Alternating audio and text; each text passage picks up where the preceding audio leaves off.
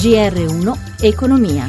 Buonasera da Paola Bonanni. L'amministrazione statunitense sta valutando di imporre dazi sui prodotti dell'Unione Europea. All'inizio di quest'anno sono state contate oltre 18 milioni di pensioni. Fincantieri torna agli utili. Allo studio del governo i tetti dei compensi artistici. Ne parliamo tra poco. Prima gli aggiornamenti di borsa dopo, dove l'attenzione sui fatti odierni è molto alta. Da Milano con noi Paolo Gila. Buonasera da Milano, chiudono bene i listini azionari europei grazie al buon andamento di Wall Street sostenuto dalla pubblicazione del dato sul PIL nel quarto trimestre del 2016, un dato superiore alle stime e alle attese degli analisti. Il PIL americano è cresciuto del 2,1% e questo è stato il motivo che ha impresso nuovo vigore al Dow Jones e al Nasdaq che in questo momento si apprezzano rispettivamente dello 0,30 e dello 0,10 17% e questo è stato il motivo che ha dato il là alla crescita per tutti i listini europei, eccezione fatta per Londra che rimane debole e chiude a meno 0,06%. Milano ha segnato più 0,45%, Francoforte più 0,44%, Parigi più 0,41%. Dopo le indiscrezioni sulla possibilità che la presidenza Trump possa innestare sul proprio sistema economico dei dazi che potrebbero colpire realtà come la Vespa, Piaggio ha reagito con un forte, un sensibile calo del 3%, ma poi si è ripresa e ha chiuso con un più modesto meno 0,50%. Altri titoli sono, di società che sono molto legate all'economia statunitense hanno chiuso in forte progresso. È il caso ad esempio di Tenaris che si è apprezzata di 4 punti punti percentuali e Fincantieri che ha guadagnato il 3,5%. Bene gli utili, ma bene anche le vendite. Oggi è stata presentata la nuova imbarcazione, la Majestic Princess, che è destinata al mercato cinese ma viene venduta a un gruppo americano, il gruppo Carnival. Tensione invece sul mercato valutario. L'euro si indebolisce contro dollaro scende a 1,0725 e scende anche contro la sterlina, perforando la quota 0,86 e trovandosi ora a 0,85 e 85. È tutto linea Roma. E sono tutti temi caldi su cui riflettere. Do il benvenuto al professor Stefano Cagliazza, docente di economia politica all'Università Tor Vergata di Roma. Buonasera professore.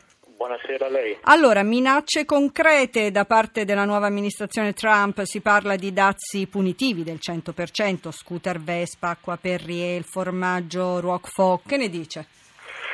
Diciamo che si tratterebbe di una possibile risposta statunitense al bando della carne dei bovini statunitensi che come è noto eh, contengono ormoni perché lì è legittimo e l'Unione Europea da sempre ha fatto fronte contro questa possibilità.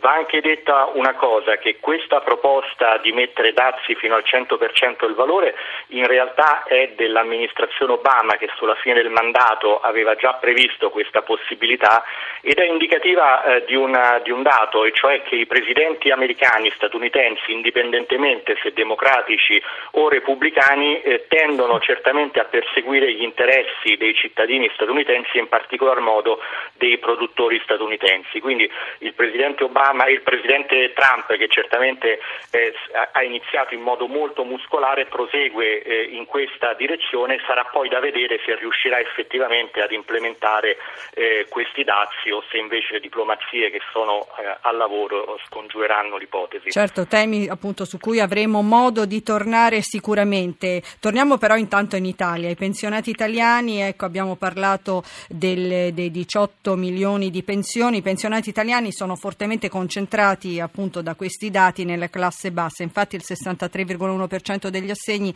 ha un importo inferiore a 750 euro, emerge dall'osservatorio pensioni dell'Inps. Eh, come dobbiamo ecco, vedere questo quadro?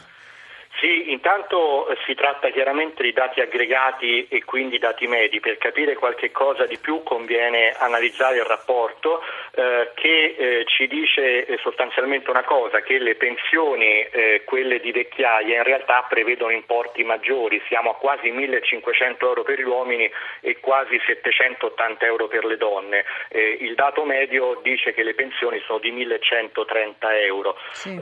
questo ci dice, è un dato più più rappresentativo e ci dice sostanzialmente due cose. La forte differenza che ancora permane eh, non solo nelle tribuzioni ma ovviamente anche nelle pensioni tra uomini e donne e soprattutto io leggo un dato un pochino preoccupante soprattutto guardando in prospettiva. Eh, il, non siamo ancora nel sistema contributivo, queste sono le pensioni con il vecchio sistema certo. retributivo e questo potrebbe creare chiaramente un problema di impoverimento ulteriore negli anni a venire.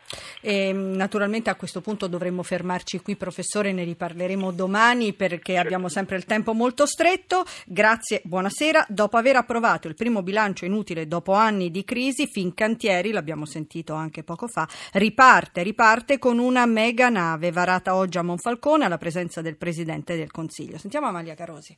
Con il 2015 si chiude il periodo più buio della crisi economica che ha colpito la cantieristica italiana. Lo evidenzia il ritorno all'utile di Fincantieri nel 2016, con i conti che registrano un più 14 milioni di euro. L'anno prima il rosso era stato di 289 milioni. Il Consiglio di amministrazione ha approvato il bilancio consolidato che prevede la distribuzione di dividendi a partire dall'utile 2017. Con due sottolineature, il carico di lavoro che ha superato livelli record e il varo della prima nave, la Majestic Princess per il gruppo Carnival, interamente pensata e dedicata al mercato croceristico cinese. L'amministratore delegato di Fincantieri vede rosa per il prossimo anno, soprattutto grazie al mercato cinese. Giuseppe Bono. 2017 le previsioni sono quelle che abbiamo annunciato nel piano e posso confermare che otterremo un utile che ci consentirà di distribuire il dividendo. Le previsioni di crescita del mercato cinese sono estremamente ambiziose e siccome il governo ci punta crediamo che insomma poi si raggiungeranno quei target che loro hanno stabilito e che richiedono un grande numero di navi. Sulle prospettive di un accordo per l'acquisizione della maggioranza di STX France che controlla i cantieri bretoni di Saint-Lazare, invece l'amministratore delegato Giuseppe Bono lascia aperta la porta. Continuiamo a trattare. Ed ora parliamo del rinnovo della concessione tra Stato e RAI per il servizio pubblico radiotelevisivo e multimediale. Ce ne parla Stefano Marcucci. Non c'è dubbio che oggi per me il servizio pubblico deve tendere a cercare gli elementi di comunanza. Identità, pluralismo, una televisione e una radio in cui il paese possa riconoscersi, questa è l'essenza del servizio pubblico, secondo Antonio Campodallorto, direttore generale di Viale Mazzini. Per fare in modo che le persone si riconoscano in un contesto condiviso. È chiaro che non può non passare attraverso una corretta rappresentazione di tutte le parti della società. Nel suo intervento ad un convegno sulla nuova convenzione tra Stato e RAI, Campodallorto accenna anche alla questione dei compensi per gli artisti. Il parere dell'Avvocatura dello Stato che solleva dubbi sul limite di 240.000 euro imposto ai cachet, dichiara il direttore generale ci rende fiduciosi. Sulla stessa lunghezza d'onda il sottosegretario delle comunicazioni Antonello Giacomelli, che ha definito il tetto improprio. Giacomelli ha poi rivendicato il ruolo del governo nel garantire risorse certe all'azienda pubblica. Credo si ponga un tema di come valorizzare le risorse in più che vengono dalla lotta all'evasione, che è stata condotta con successo. Noi aspettiamo un nuovo piano editoriale che ridisegni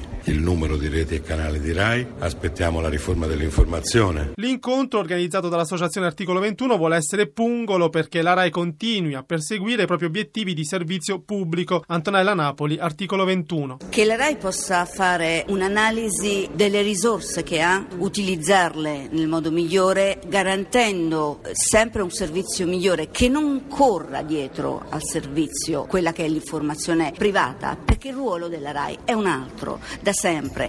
Da Paola Bonanni, buon proseguimento di ascolto su Rai Radio 1.